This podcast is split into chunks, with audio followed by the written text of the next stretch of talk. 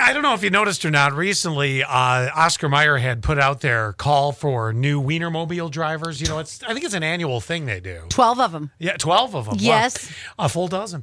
So Planters is hiring someone to drive the Nutmobile across country. Now, I just, you know, I, I got thinking about this. Uh huh.